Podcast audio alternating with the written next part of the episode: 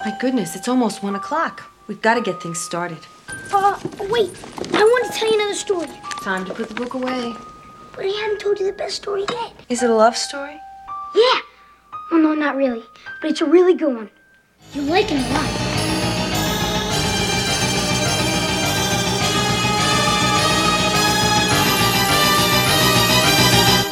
Welcome to Now Playing's review of Tales from the Dark Side, Death, terror, and revenge. part of the Stephen King movie retrospective series. It's the really best one of all because it has a happy ending. A really happy ending. Hosted by Arnie, We're all in danger as long as that animal is in this house. Stuart, 40ish, anal retentive type, right? On the money. and Jacob. All right. So we each know who it is we're dealing with. This podcast contains detailed plot spoilers and harsh language. I warned them, but they wouldn't listen. They found out. They found out. Listener discretion is advised. Well, I should probably get going. Susan's waiting at home for me. Absolutely not. You're not leaving here until you see what's inside lot 249. Today we're discussing Tales from the Dark Side, the movie.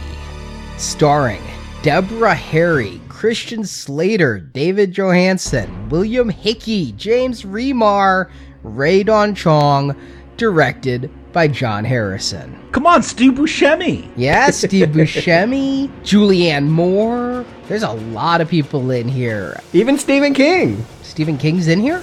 Acting? Uh, no, but I mean, he's involved. It's better than Creepshow 3. I mean, Arthur Conan Doyle's involved. If you, if you Yeah. want to put it that way. Yeah, it's it's a it's a real movie. I'm excited. This is your podcaster from the dark side, Arnie. Stewart in L.A. And this is the host that always goes to a lot of trouble for a dinner party, Jacob. So here we are with Tales for the Dark Side. We're kind of going out of order. We're just doing the anthologies. Sure, Cat from Hell has ties to Creepshow. And yes, it was published originally in Cavalier's Nudie magazine in 1977. But if we're going in book publication order, We'd have to wait until like after we're done with Hearts in Atlantis and Dreamcatcher because this thing didn't get collected until just after sunset in 2008. Yeah, I did hunt down that book to read it, but yes, I guess we're breaking our rule. But I would argue we're keeping this within the creep show world because Tales from the Dark Side,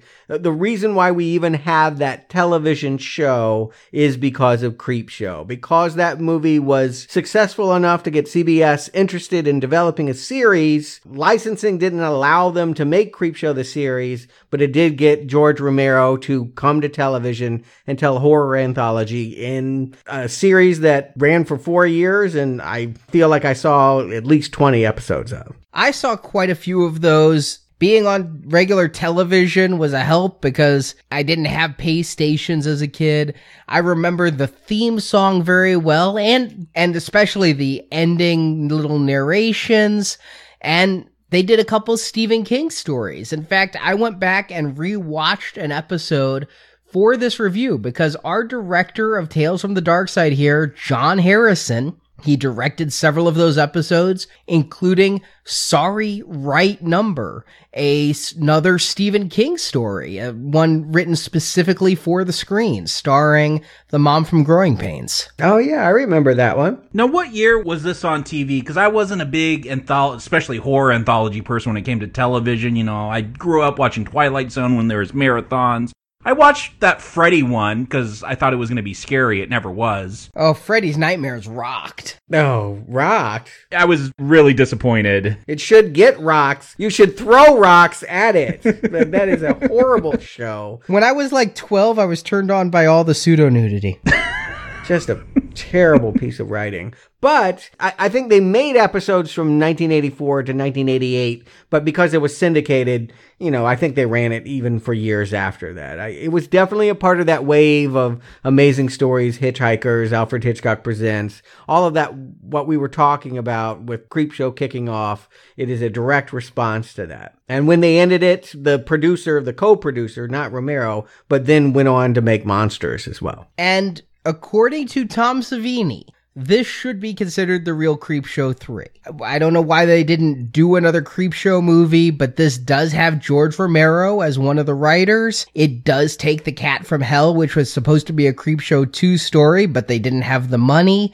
And Savini was doing some of the effects. We got here the composer of Creepshow directing. He did do, like I said, some episodes of Tales from the Dark Side, but also been in the Romero family of filmmakers for quite some time. Although I don't know how much hope I should hold out as he also directed Clive Barker's abysmal Book of Blood movie. Yeah, and he also is covering the Dune TV movies that we'll be getting to in November, December. Yeah, I felt like, you know, throw Deborah Harry in some creep makeup animate a few of these cells, and you do have a creep show movie. Stephen King, George Romero, the same producer, a horror anthology with real actors and a modest budget.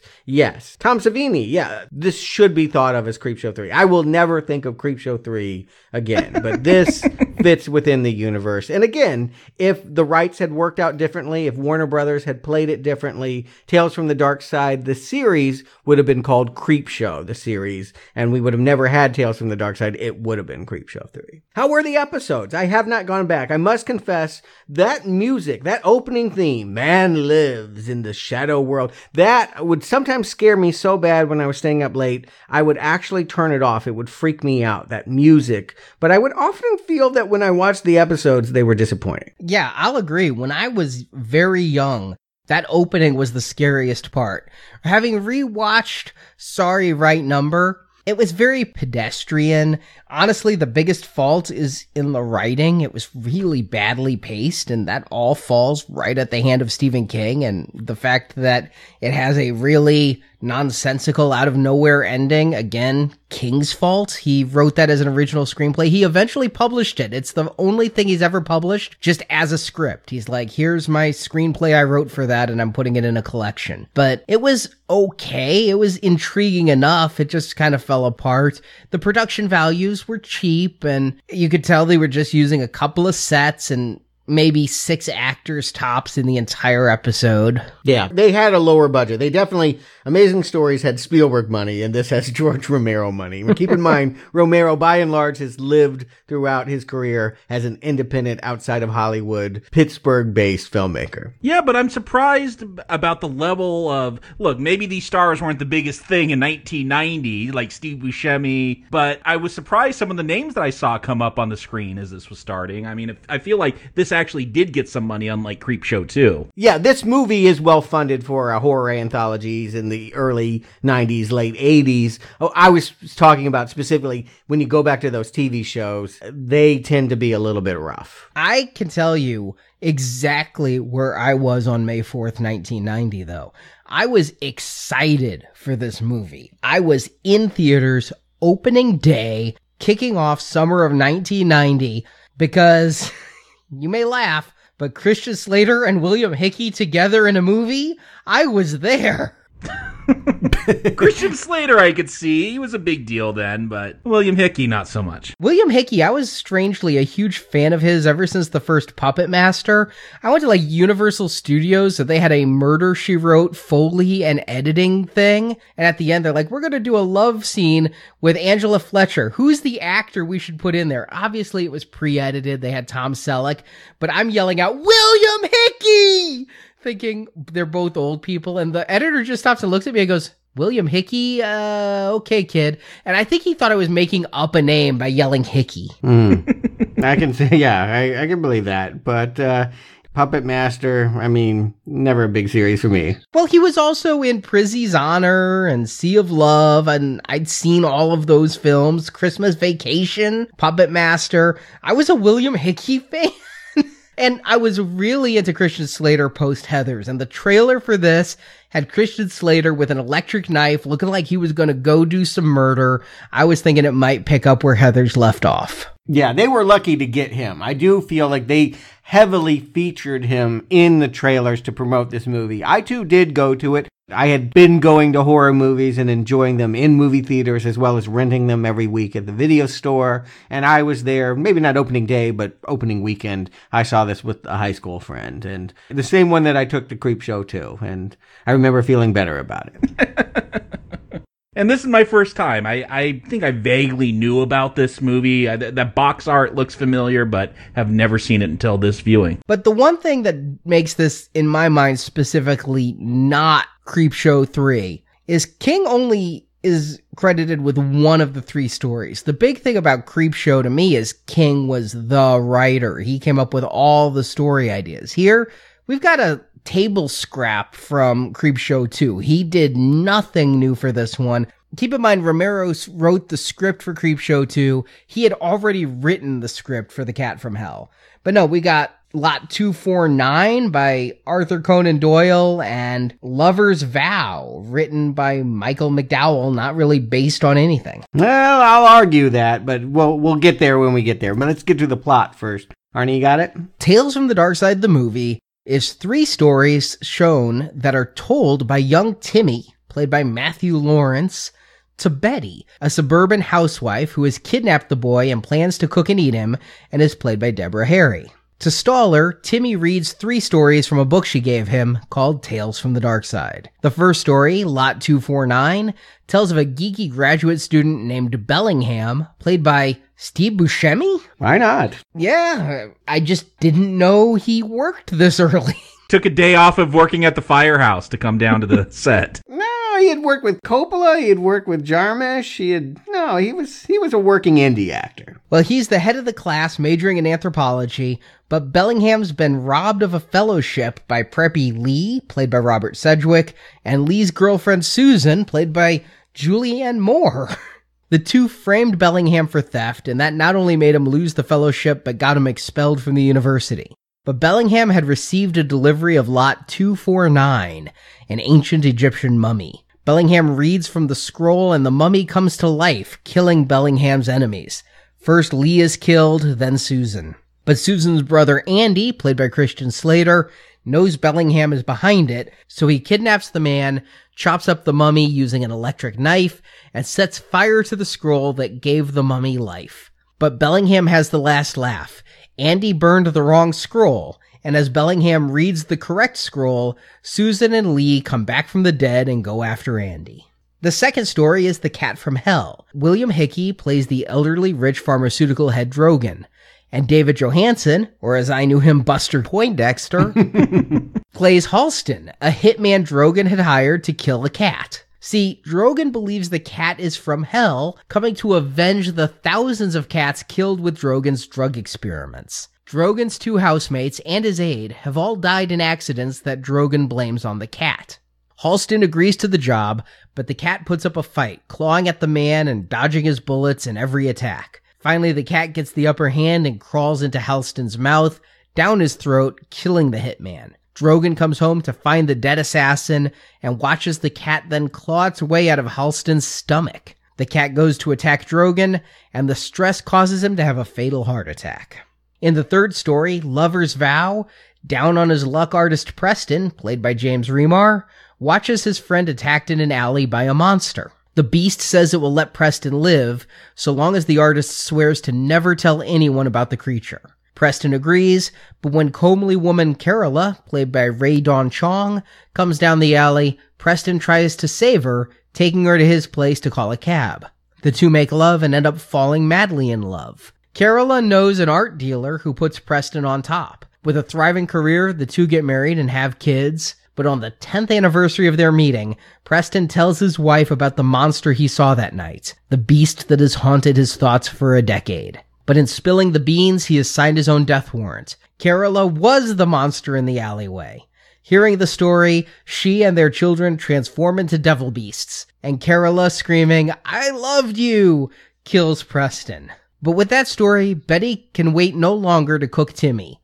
But Timmy has one more tale. He narrates his own escape, making Betty trip on some marbles, then pushing her into the human sized oven as credits roll. So, three stories, we're kind of back in Creepshow 2 territory, a much smaller scope of this film. And yet I feel like they have the budget for it. Whereas last time, you know, I felt like they did not have enough to do what they wanted to. I do feel like all of these are well nourished. They, you know, I'm not going to say the special effects are great, but they're on par with what you'd expect to see in a horror movie in a theater in 1990. Yeah, just with the setup of this wraparound story. I mean, there's actual cinematography. They're setting up this small town. I mean, it's weird that they're going for a Hansel and Gretel type thing, but that's what they're going with. But you know, you got Debbie Harry there, Blondie, with all her utensils. Yeah, Blondie. Was this her follow up from Videodrome? I, I don't usually think of her as an actress. Yeah, I don't usually think of her as a suburban housewife. I think of her, you know. Well, she's a witch. Yeah. Yeah, but she's certainly an 80s yuppie witch. The idea is that, uh, you know, obviously they're peeling back the veneer, which again was the whole theme of the opening credits of the TV series was that, you know, they'd have these pastoral Americana shots of bridges and barns and and then the image would go into photo negative and they'd be like there's a dark side well that's what they're doing here as well that beyond this small town America and she's, you know, waving at priests and the mailman and seems to just be coming home from an average day of grocery shopping and preparing for a dinner. We know in that first shot inside her house, there's somebody in a closet, the doorknob is turning and there's a big wicker broom right next to it. It's it's starting to tell us that there's something witchy about this suburbanite. And I like that it feel again, it goes back to that feeling from the original creep show. Now it's not Tom Atkins screaming at his son what a horrible kid he is, but the fact that she's so nonchalantly like pulling out these tools to skin this kid and scrape his guts out, and she's like, okay, it's 12 minutes a pound. Like the casualness of it, I, I like that vibe. Yeah, it's Hansel and Gretel by way of a thousand and one Arabian Nights, right? Because I definitely, when I saw this in 1990, saw the Hansel and Gretel, she's feeding him cookies, trying to fatten him up. And gonna put him in an oven, but the way he is going to stall her is just telling stories. And of course, that child is the brother of Joey Lawrence. Whoa! yeah, he uh, I, later it's even mentioned that his brother is sick and that he was going door to door. The reason why he got caught was he was trying to solicit money from neighbors to try and help his brother with whatever ailment it is. Oh, I thought he said his brother had a paper route and he got sick and the kid filled in on the paper route and that's why he got caught. Oh, I heard got sick. I don't know. I assumed it was Blossom. You know, who knows? No, there was something about a stupid paper route. Okay, give me a break. Nell Carter can do that to you. That's right. That's where he was from. And you know what? Back then, I would have recognized him by face. I, for some reason, watched the Lawrence boys do a lot of work. I, I was a big Gimme the Break fan. Who wasn't? But anyway, yes, we, are seeing two people that we may know before, and that makes me feel good on a budget that seems semi professional. I feel like, yeah, this is already better than Creepshow 2. They're finally able to do what they've wanted to do. It's worth pointing out, though, Romero is not directing this, that he's handed it off to his longtime first assistant director. Is curious. Why do you think that is? Well, Romero talked a lot in the commentary. I mean, he did work on this, but I got the impression, first of all, that John Harrison was a big driving force on this.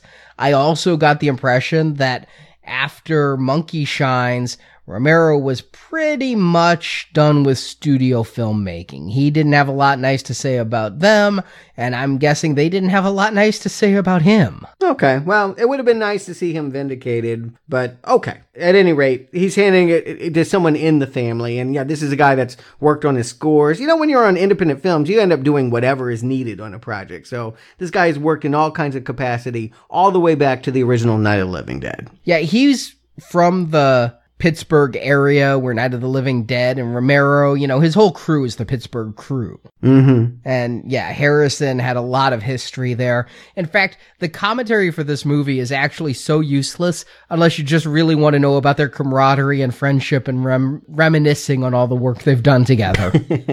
Yeah, it feels like a home movie in that way, as all independent films, when you build those relationships and, and foster all of that, sometimes it, it does feel like friends just kind of hanging out when they talk about their experience. It's like, I want to hear about the movie, but sometimes it's just like, oh, what are you up to? Oh, I remember. The biggest thing I got out of this is Romero loves Jaws and 2001. Hmm. Neither of which do I see heavily influence in these Yeah. stories. But they have gone to professionals for all of these stories. That Lot 249, I read it. It's a 20 page Arthur Conan Doyle story that he published in between the Sherlock years. It was, he had already been publishing Sherlock stories for about five years and just decided, hey, I'm going to do this mummy one off. That's weird. I, when I saw Sir Arthur Conan Doyle, I figured that it had to be Sherlock Holmes in the case of the mummy or something like that, and they just took Holmes out of it. They replaced Holmes with Steve Buscemi. it does actually feel a little bit like Holmes because it is narrated by, well, what we would refer to here as the Christian Slater character. His name in the story is Abercrombie Smith, not Andy Smith, but that was a hundred years ago. Nobody's named Abercrombie except a clothing company, so. Yeah, I was going to say Fitch would argue that point. Not as a first name. But anyway, the way it worked was he was a college freshman who had two seniors living below him in this university tower in Oxford. And he sort of finds out through happenstance that one of them has developed this mummy. The, the one big difference I would say about this adaptation and the original is we are really meant to hate Bellingham for what he does. He is repugnant in all areas. In the story, you're saying? In the original, yes, 20 page story, Bellingham, yeah, basically he pushes a woman in mud, a guy tries to defend her honor, and he gets a mummy for it. And I feel like here, it's better and it plays better that Bellingham is the victim and he goes to the mummy to protect him from the rich, snotty people, which just happen to be played by Christian Slater and Robert Sedgwick. This feels so 80s. I mean, this was 1990. The 80s were gasping its last breath, but the preppies with the sweaters tied around their neck like that. It's those sweaters, yeah. Yeah, that late 80s fashion. People always remember the early 80s for the fashion, the fluorescent and all, but it got worse. Once they busted out those cardigan sweaters, and then, like, you don't put the sweater on, you tie it around your neck? Tie it around your shoulders, yeah. Yeah, what was that? Yeah, it's it's, it's like a sweater ascot. Yeah, oof. Yeah, the late 80s are much worse than the earlys. I know there's pictures of me as a kid doing that, sadly enough. Mm-hmm. I was more the Christian Slater type thing with the knit sweaters that with the V-neck. Yeah. It was bad.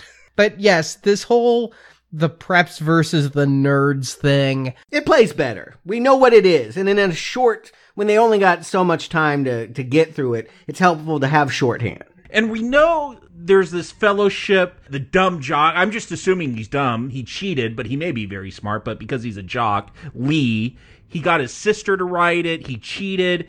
Now they set up Bellingham. They- They talk about this Zuni tiki fetish. Look, I guess I got to look up the word fetish in the dictionary. I only know one definition. I thought, did they spread rumors that Bellingham was like rubbing his dick on artifacts? Like, mm, wow. I know fetish in a broader term than sexual, but I don't know it as a object that you'd actually collect. yes, I did not know that definition. Well, because I have seen Trilogy of Terror, I can help you guys out here. There is a tiki fetish doll that attacks Karen Black in the third segment of that. And I think anytime you're going to do a horror anthology, you got to reference Trilogy of Terror. It's one of the classics of the genre. So I think that's why they threw it in here. It could have been any artifact. The point is, is that Bellingham lost a fellowship not for his own merits, but because he was having to stand accused of stealing an artifact that just happens to be an African tiki doll. And that's the only reason he lost, right? Because Lee is talking about how Susan also wrote his paper. And I got the impression from that that Susan might be able to write a paper to outdo Bellingham. But then they talk about how he just was disqualified because he was under investigation for theft at the time. And so I guess even her paper wasn't good enough. It was just good enough to put Lee in second place, and then they had to steal a fetish in order to knock Bellingham out of first. Yeah, and again, this is all for the movie. That the Susan character is awful. I mean, in the in the story, she's not really involved. It's just mentioned about the fact that Bellingham is engaged to her, and he's such a toad. How could a guy like that be engaged to such a nice girl? And again, we are never to think of Bellingham having any quality attributes. He's a strange man that performs strange magical habits and he brings this mummy in. It's not totally clear to me, but I think he gets possessed and experimenting with Egyptian languages and mysticism. It, he gets in over his head and that's why he starts using the mummy. Yeah, at one point in, in this segment, he's cutting the mummy open, he's pulling out scrolls. I thought he said something like, "Oh, I can't even read those," but we do see him reciting some spell later on. Yeah, I don't know in this movie version what Bellingham knows. It's mentioned the fact that he pays to even go to this college by reselling valuable antiques and that he might have just bought this sight unseen. I don't even know it. He bought it being called Lot 249. Did he know it was a mummy? I don't know. But he certainly knows a lot about mummies. Yeah, I'm not sure either. I think he knew. He doesn't seem surprised by what's delivered. And they call it Lot 249 a lot, but it almost feels to me like he ordered it maybe after he was accused of theft. It's like buying a gun to go kill somebody it was here with a purpose. It wasn't coincidental timing. Yeah, it does kind of feel that way, and I think it is it works well that way. That it's written that way. That he's like, oh yeah, I lost the fellowship, but what I'm going to get now is even better than that, and I presume that must be revenge, or at least he knows that he can do something with this mummy that's going to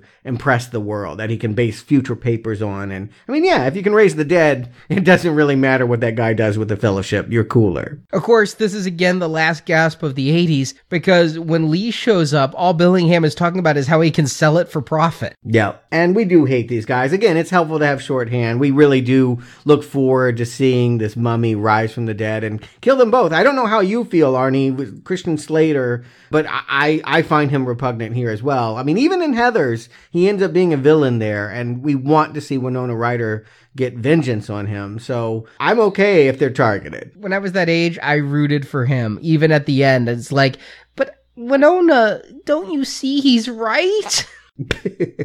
yeah, well, I mean, again, he has star wattage charisma, some of it stolen from Jack Nicholson, but even here in this small role, when he really wasn't anybody, I don't think that they knew when they made this that Heathers was going to turn into what it was.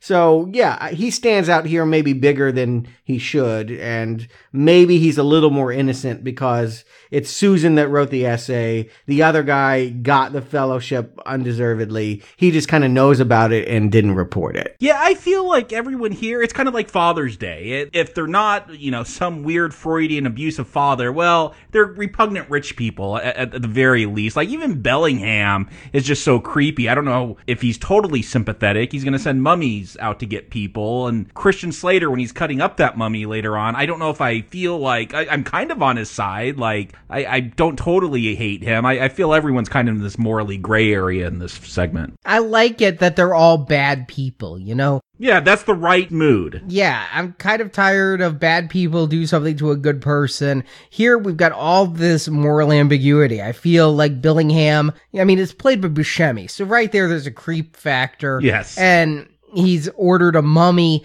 The most innocent person in this is Andy, who's complicit of some of the knowledge. He knows Susan wrote the paper, but we do get one scene of Susan and Lee, and Susan's like, How much does he know? So that they're keeping Andy in the dark about the fetish. But he does seem to be the best character, but again, I was brought in by the trailers thinking he was going to be like Heathers and he was cutting people up when I see him with that knife. And especially since it started with Debbie Harry wanting to cook a kid, I thought maybe he was going to be a cannibal or something. I'm a little disappointed that he only uses it to stop a mummy. It's still questionable, but he seems like the most noble guy in this story, and that all he really wants to do is make sure he isn't killed by a mummy. Well, what's so funny is when Steve Buscemi brings the mummy to life, like the power goes out, and you see this figure walk out the door, and they just think Steve Buscemi's like, oh, someone just broke in. They think it's a thief, like he doesn't even realize it's a mummy at first. The Steve Buscemi knows, but Christian Slater doesn't know, and yeah, it, it's it's part of the game. I do think we're to think that Bellingham has gotten this to get revenge on Lee because that's the first place he goes to. In one of the more satisfying scenes, I do love the fact that the mummy is going to mummify the people that he killed. Not only is he there to kill, but he's going to remove Lee's brain from his nose, just like it was done to the mummy. And I thought that was fitting given the fact that this guy, well, if he's not stupid, he's at least not using his brain matter. So that's a good way to kill him. I really like that they, you know, they set it up. The Buscemi's character Bellingham talks about what they would do to mummies, pull the brains out, stick flowers in them, and we're gonna see that. You know, Lee's gonna get his brains pulled out. The sister Susan, she's gonna get stuffed with flowers, cut up. I, I like that the mummy, his kill tactic is to make people mummies. I love the tone of this piece though, because when the mummy is shambling about, or when he's preparing the coat hanger to go rip out Lee's brains, Mm-hmm. it's just so casual and a little comedic. This isn't going to be truly frightening. This isn't going to compete with Hellraiser for scares. So they're doing it right in realizing, hey, it's a mummy. It's going to be a little campy. Remember the Universal mummy pictures? Ha ha. And yet he still looks kind of gnarly, but he's just kind of a playful mummy, you know? Yeah, I think technically this is really good stuff here with the design of the mummy, the way that they use tracking shots. We had that scene of him as he is undoing a coat hanger. As he breaks into Lee's apartment, first thing he does is go to the closet. We have a shot in, in one single take where it passes the mummy unwinding the hanger so he can have a hook. And then we see Lee approaching with a tennis racket, like that's going to defend him from whatever is broken in. And by the time he rounds the corner, the mummy is gone. It's playful comedy. Yeah, it does remind me of Abbott and Costello and the mummy. I mean, and that's what they're going for. I do think that this is probably my favorite segment of the three. Yeah, no, it is my favorite segment, and I do like the look of the mummy. A lot of it, again, I don't know how s- scary, scary any of this stuff really is, but I like the horror look. I like this mummy, the, his face. It's not cheap. Maybe I'm reacting to that as well. Like, it actually looks like they had money for this, but the mummy has a great look. It's not that stereotypical, because they cut all the bandages off, so it's not all wrapped in paper like Susan's gonna end up being later on when she gets killed. Mm-hmm.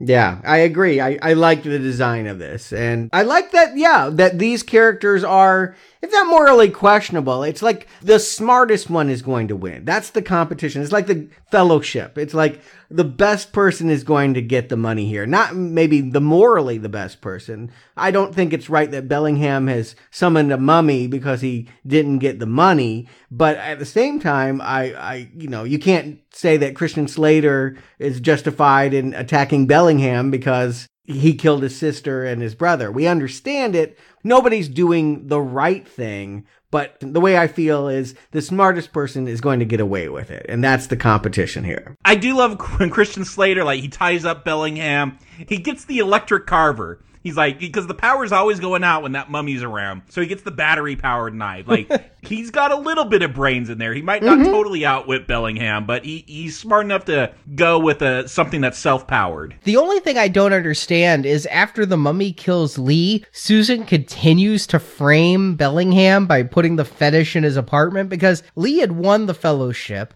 Lee was killed, but Susan, she just keeps going after Bellingham. She doesn't have any knowledge that Bellingham was the cause of Lee's demise. That's the one thing that I kind of condensed it in my plot summary because it makes more sense to me that they do their stuff to Bellingham and then Bellingham gets his revenge. Not that Bellingham kills Lee, then Susan randomly still gets him kicked out of school. Yeah, I, I mean, for whatever reason, I like the way that Julianne Moore plays it. That, you know, normally you walk in and you see your boyfriend's brains in the fruit bowl. You might scream, you might be upset, call the cops. She's a cool customer. She's like, no, no, no, I got my own plot. And while I don't totally get what her beef is with Bellingham, I get that she really wants him to go down. And I don't think it is because he is responsible for sending the mummy to attack her boyfriend. She didn't like her boyfriend. I mean, she makes it clear in her death scene right before she gets it. She's like, "Oh, it's a cheap ring, and I don't like the flowers." That she's spoiled too. You know, I she's calculating, and the problem is she's just not clever enough to stay ahead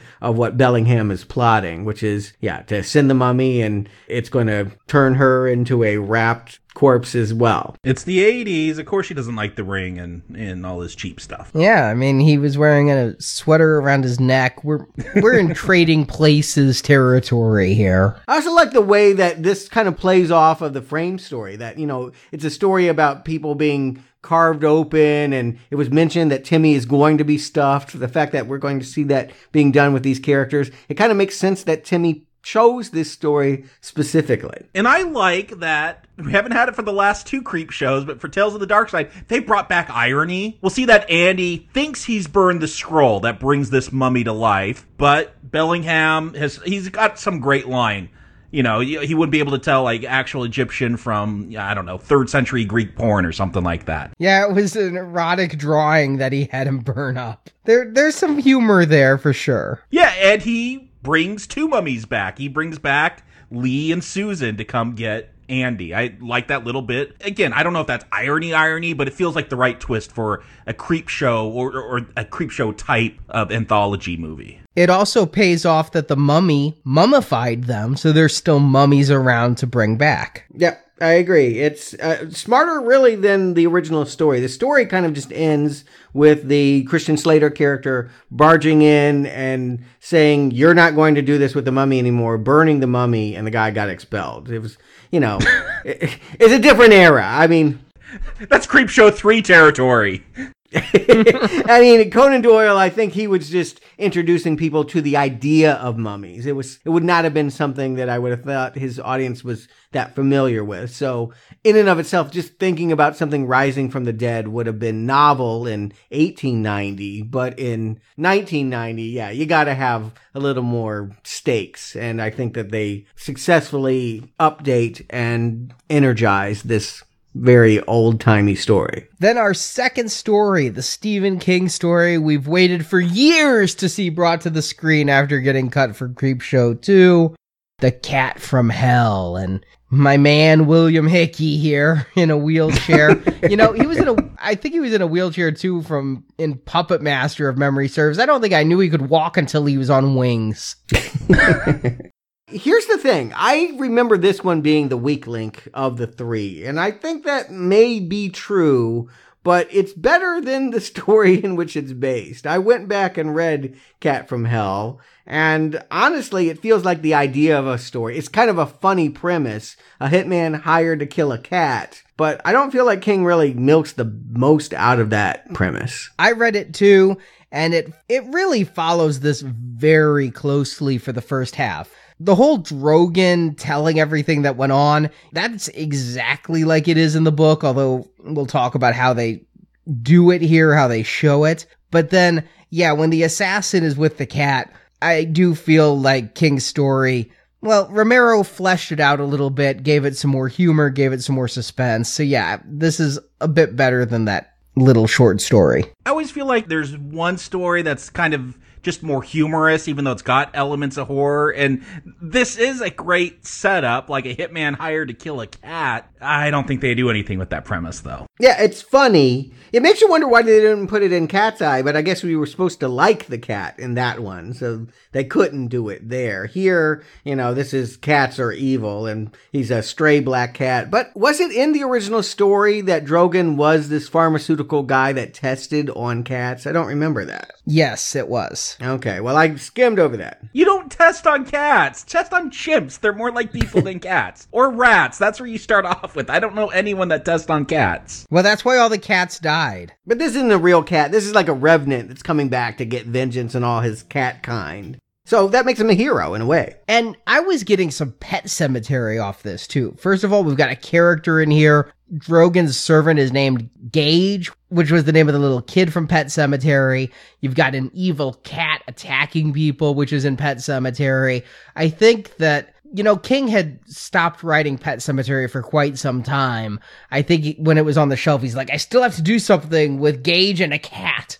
And so I'm going to do this story. Yeah, like I said, it's an idea for a premise that he had that he never worked. It. Like when he finally gets to it, when we get to Pet Sematary in a couple weeks, it really won't resemble what happens here much. But I think because this is an anthology, again, trilogy of terror, they're trying to go back to Karen Black being chased around by that little African tiki going, ay, ay, ay. Except this time it's a cat going, meow, meow, meow, meow, meow. And we know when it strikes midnight, all the victims have died at the stroke of midnight. We know that Buster Poindexter is going to get it. Buster Poindexter, here's somebody I know Marjorie tells me he was in the New York Dolls. It's a band I don't really know. Oh, he was? Yes, he goes from a glam punk to Wow. hot, hot, hot. Yeah, he was in the New York Dolls. Oh, you're right. I, that's okay. Yes. Strange career. It's like Deborah Harry. She got her start in the punk scene and, and then became a pop star. I guess he was going for that same trajectory. He seemed to only exist while I lived in Florida. I lived in Florida from 87 to 90,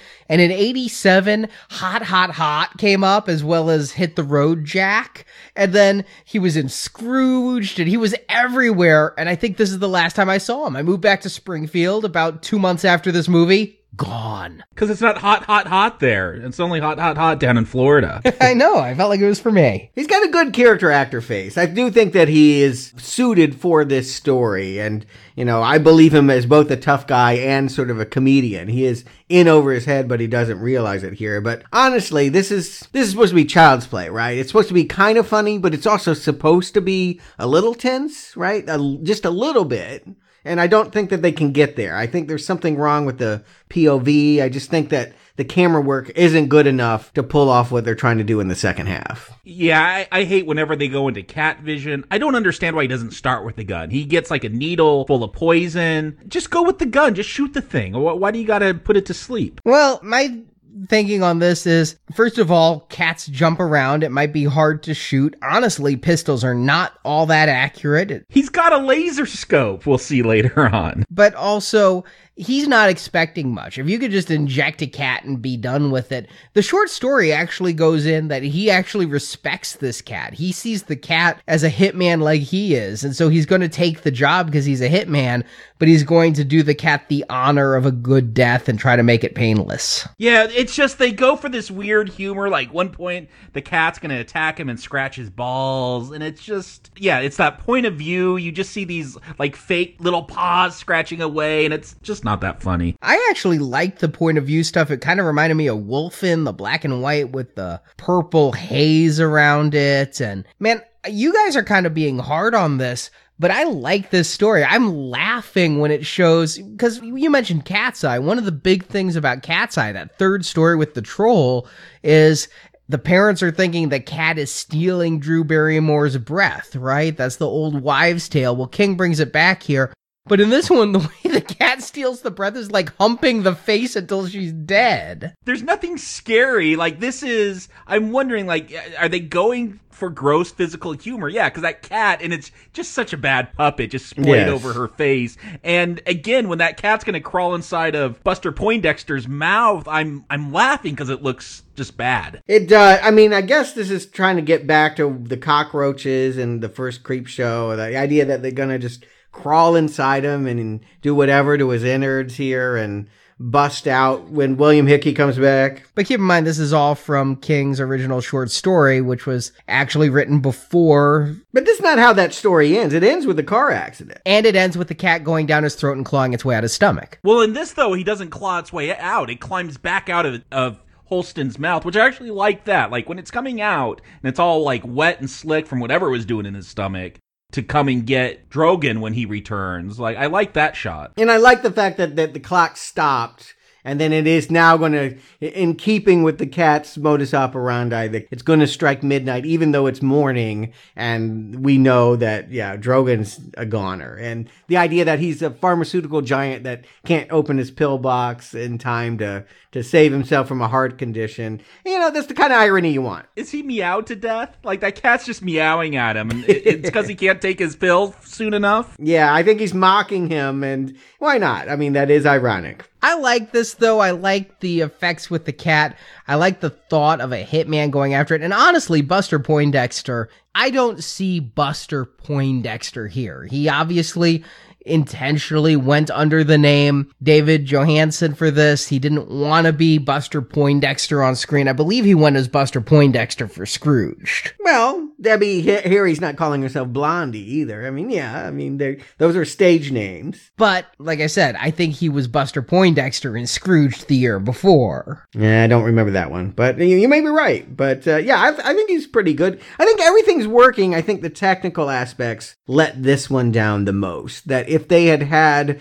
a better dynamic, a better fight standoff between these two, I would have enjoyed this segment more. But as is, it just kind of turns into a gaudy joke that goes on a little too long. It's a joke I enjoy. I wish I knew why the bullets missed the cat. It's almost like the cat has a force field. He's got a laser scope. Cause he's from hell. He's not real. Yeah, because he is. A, he's a phantom cat. Because he is there to avenge all the dead cats. He does not have a corporeal reality. He's he's a ghost. And then our third story, the love story. Lover's Vow. Yes. James Remar, Ganz from 48 Hours. You know, they call this one the original one, and technically it is. It was created by the screenwriter who wrote many Tales from the Dark Sides, as well as Beetlejuice and Nightmare Before Christmas. His name's Michael McDowell, but I actually found out years later, watching a Japanese movie called Kwaidan, that this is actually a, a Japanese legend that w- was told many years ago, about a century ago. And in that movie, Kwaidan, which is Japanese for ghost story, they have a segment called The Woman in the Snow, which is very much like this, except the guy is in a blizzard and almost dies, and this Phantom Lady saves him with the promise that, guess what, you can't say you saw me, and it plays out in similar ways. And this does feel like a classic campfire tale. Yeah, no, this does feel classic. I feel like I've seen some version of this. I I know they've made that Japanese story into a movie. Maybe that's what I'm thinking of. But I, I do like this got a gothic feel to it. Maybe because it opens up with gargoyles on top of a building, but I like this gothic romance vibe that this one gives off. Is that supposed to be her at the top of that building? That's kind of what I thought. She looks kind of like a gargoyle. Yeah, no, I took it as she's a gar because it's going to end with a gargoyle holding a child. So yeah, she's a gargoyle. Absolutely. I mean, yeah, and they don't really even try to disguise that. I mean, I think that yes, what we have here is first of all a, a classic 80s scenario. I just, the artist, you know, the New York art scene could yes. have been bigger at this time. And here's a, here's a failure. Here's a guy that can't move anything. I think he's making like popsicle stick art. Yes. What was, no wonder he's not selling anything. There's a reason it's not moving out of the galleries. I just want to say Robert Klein can only do so much.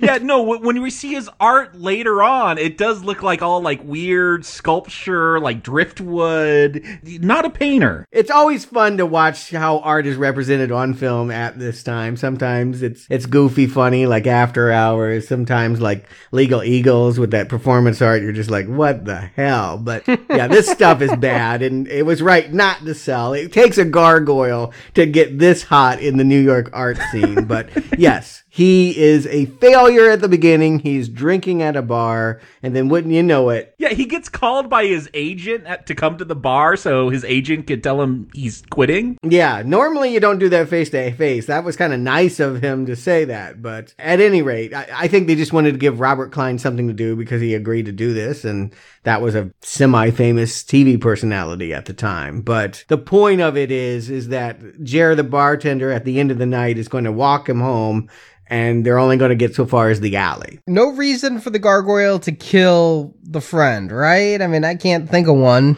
No, it's just a gargoyle. That's what they do, I guess. I mean, it's not like the friend said, "Hey, by the way, I saw this monster one time," and the gargoyle has to come avenge itself. In the I, original one, if I memory serves correctly, there's an older man, and the younger one is spared because he is young, with the promise that I'll let you grow old if you don't talk about me. And so, yeah, that that is what's weird. Is it behead? Um, look, I'm glad we're getting some gore. I want this kind of thing in this kind of film. So, Jer, the bartender, is going to get his head decapitated, and so I, am liking that stuff. But then the the gargoyle turns to Preston and is just like, "Hey, don't tell anyone about me, and we're cool." It, it seems a little weird. I think she has a crush. I think what we're to understand is that because Rae Chong is going to run into the scene, that the next shot that she might have You know, who can resist James Remar? He's so sexy in the in the Warriors. I feel like Rae Dawn Chong is given the same characterization as she's given in Commando, where it's like, oh, you're just gonna fall in love for no reason. I actually feel like this whole segment, you know, it was billed by Timmy as the love story to appeal to Debbie Harry, and it does got a lot of elements of that late '80s Adrian Lyne nine and a half weeks kind of vibe to it. This whole thing feels like Angel Heart. If you know this movie, I feel like it's been forgotten.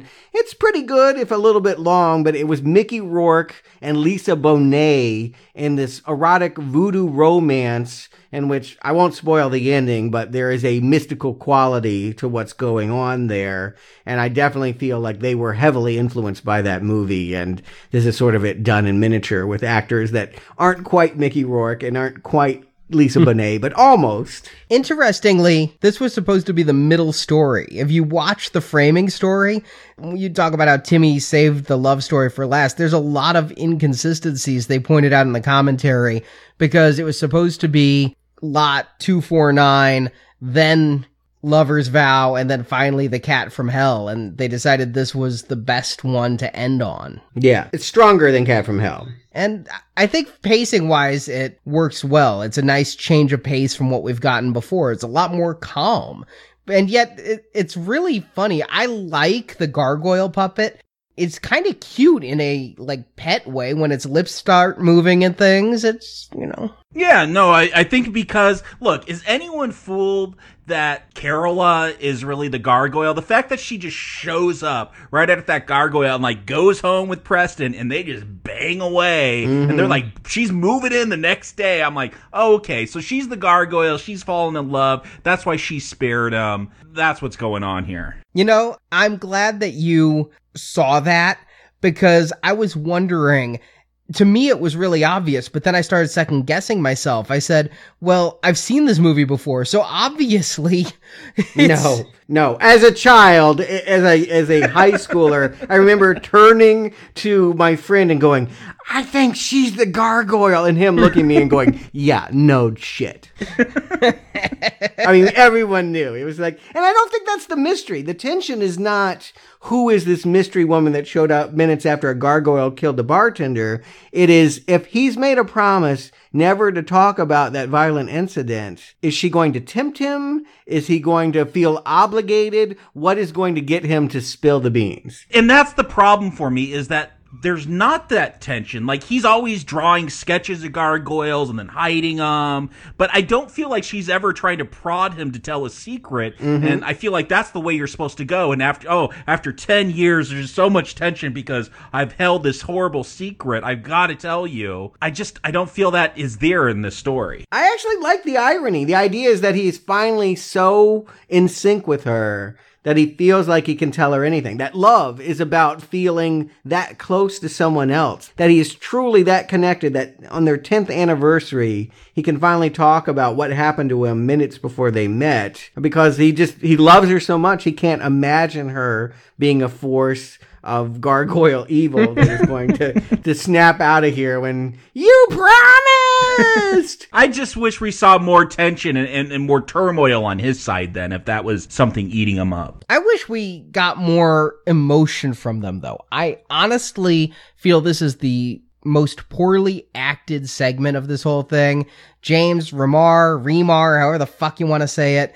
I don't get much from him, nor do I get much from Rae Dawn Chong, even after they've been together 10 years and have kids. Have you seen Commando? This is her range.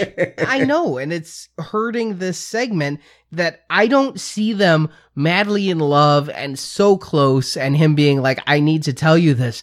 They're still as awkward as they were that first night together. And the real irony is Jim and Rae Dawn Chong wanted to act together. That's why this happened. It was a big deal, I guess, behind the scenes that they were going to be an interracial couple. Well, did they want to act together or did they want to bang together? I think in this movie's vernacular, love is really erotic, you know, spread out against the sheets, kind of. I'm surprised there was no wind and rain machine. I mean, it is that really stylized commercial photography kind of love where it's mostly lust. But I just don't get anything out of them where he, would want to make that revelation. And the fact that she keeps finding his drawings in drawers and giving him these looks and things.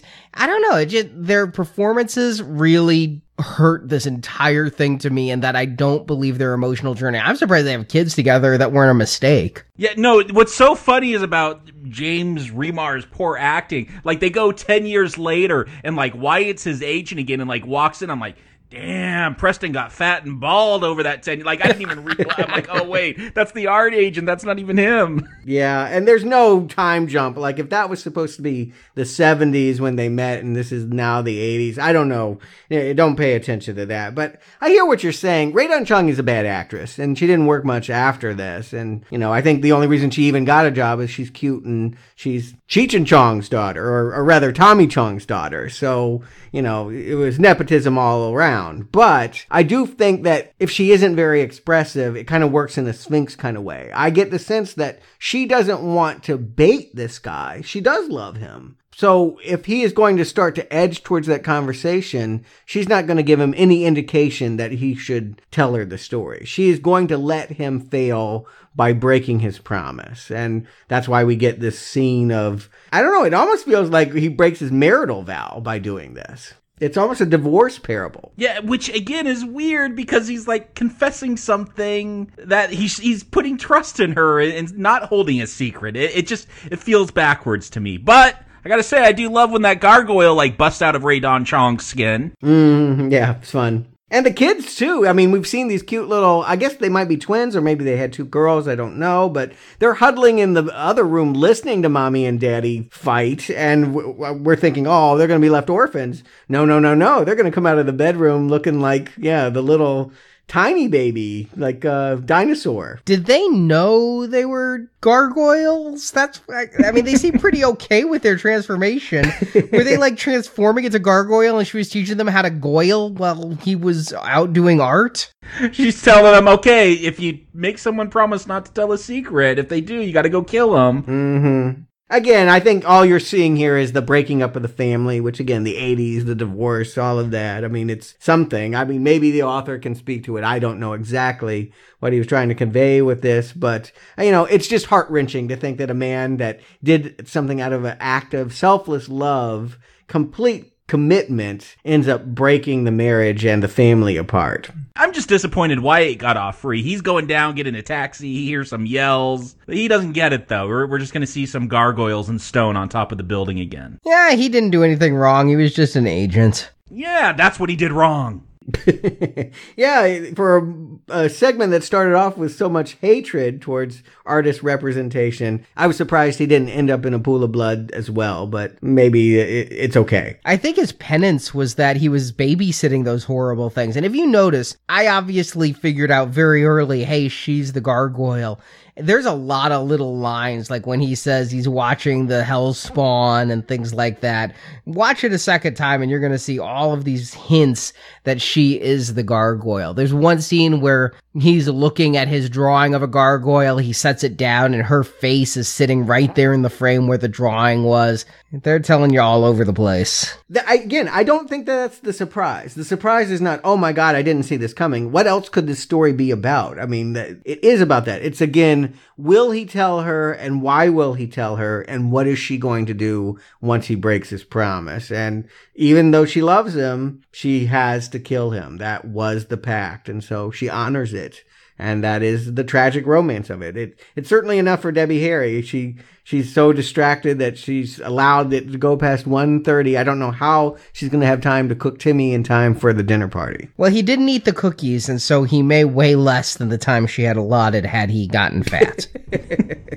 One cookie away. I just gotta call BS. He's like, lures her in, tells her what he's gonna do, like, has marbles in his pocket that he throws that she trips on. Like, what is this, a Looney Tunes cartoon? The way I read it is it's actually like all these other stories, something magical is going on. He is the storyteller. And so because he's narrating it, she's powerless. She's a puppet in his tale. Yeah, I feel it's a little lazy. But again, this wraparound story is fine. I wish they had given Debbie Harry a little bit more to do. I would have liked to have gotten to the dinner party maybe, but obviously I didn't want, you know, I wanted the kid to win, but Why not have the kid bring Debbie Harry cooked to the dinner party? That would have been a nice twist. there we go. I don't know. Some kind of escalation, but this just feels like, ah, we got uh, about two minutes and we need to roll credits, so wrap it up here. And Look, this is 90 minutes, great length. Yeah, I mean, the wraparound story from the original Creepshow wasn't all that great either, so it's on par. yeah, I feel like the ending was more jolting, is I guess what I would say. Here, it feels a little bit lazy. I mean, but who wouldn't want to see Debbie Harry get cooked after threatening to kill Joey's brother? If she would have gone for Joey, I'd have been rooting for her.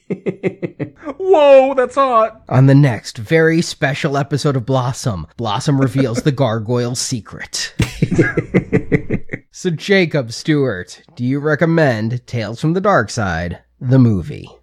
Jacob. Yeah, you know what? This was a fun little film. I, I, again, I don't think it's anything too scary. I, again, Creepshow, that original Creepshow, that scared the hell out of me as a kid. I, I- think that would scare a lot of people, uh, those segments, especially the crowd that it was made for. This, uh, they're fun little horror stories that I could recommend. You know, the, the makeup's there, all, all that stuff that was missing from the last two movies. They got a budget again, which goes a long way. The, the, the monsters look good, the gore looks good, and the stories are, are pretty well paced. They, I don't feel like any of them go on too long or overstay their welcome. So yeah, th- this is a recommend for me. As far as the stories go, I mean, Lot 249, that was my favorite. I just, I liked how that mummy looked. I liked how it went after its victims and, and the deaths. And then I'd go with The Lover's Vow. Again, some great puppetry and effects there. And I just kind of like that gothic romance between a gargoyle and uh, a human. And then Cat from Hell, it, it has its moments, but that's the one that uh, it just needed better action in it.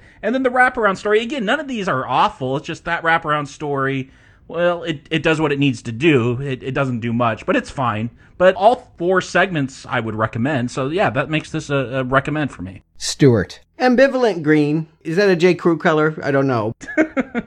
It's not on the Pantone chart. Nothing here is great, but you know, nothing here is bad either. I, I enjoyed it all just fine. And so I think that if you like this format and you have enjoyed Creepshow and Cat's Eye and some of those other ones, or you've wanted Creepshow 2 and, and other ones to be better than, than they were, this fits the bill. This is the standard. This is the par by which it should be measured. And I think that, yeah, fans will be grateful and should think of this as the proper Creepshow 3. Although I would argue maybe not as good as Cat's Eye. Creepshow 2. Come on, let's forget Creepshow 2 as well. Yeah, well, I, I agree. It's better than Creepshow 2. It's better than Creepshow 3. Almost anything is. Not as good as Cat's Eye, but completely solid and enjoyable and a fun throwback. And honestly, better than my memory of the TV show itself, or at least on par with anything that they did. Well, based upon the couple episodes I poked my head at, I did go out and buy the box set. It was like $10 on Amazon. I mean, I liked the series well enough to want to revisit it in spare time, but this had money and that series felt like it never did. Mm. I'm going to give this a pretty strong recommend. I mean, as far as the consistency goes, it's clearly miles above the Creepshow sequels. And honestly, I wish it had just a little bit more character because with a little bit more style, a little bit more uniqueness, this honestly could be better than the original Creepshow. But as it is, it suffers from a little bit of blandness. I don't actually like the Lover's Vow story, but I like the puppet design of the gargoyles and things. I mean, it's got some good things going. The acting there ruins it. I do like Cat from Hell, though. I'd say my ranking of the story is Cat from Hell is tops. Lot 249 second. I mean, the character's there. It goes on a little long and mm, just, it didn't draw me in the way William Hickey and Buster Poindexter. William Hickey and Buster Poindexter trumped Christian Slater for you? I know. Wow, that's, yeah, that is amazing. And the worst part is that was the case when I was a teenager too. I wanted to be Christian Slater. I was even working on the voice. I mean, you have no idea. Combing my hair back, but I felt his character didn't do a whole lot here, and William Hickey kind of did. kind of. The cat did. Oh. So I'd say, yeah, Cat from Hell, lot 249. then, yeah, the lover's vow and the wraparound story, but it's a solid recommend for the movie. It's a good time. But you know, I like horror anthologies. I hope someday we get to do Twilight Zone and Tales from the Hood. You know, I didn't think Tales from the Hood would be any good, but it really is. Well, uh, yeah, I mean, certainly indebted to what Creepshow started. I feel like they all do. I mean, maybe they all owe a debt to Twilight Zone and Trilogy of Terror, but Creepshow was the 80s standard, and I do feel like all those ones you mentioned, Trick or Treat as well, are in loving homage to what was done by Romero and King. And yeah, I would like to see this done again, either as a Tales from the Dark Side or a Creepshow again. I, I do like the format. Maybe even a TV series is the way to go. I mean, obviously HBO struck gold with Tales from the Crypt. I've heard that Tales from the Dark Side was almost greenlit to come back as a CW show, but uh, they passed at the last minute. They made a pilot and decided, nah, we don't want to do that.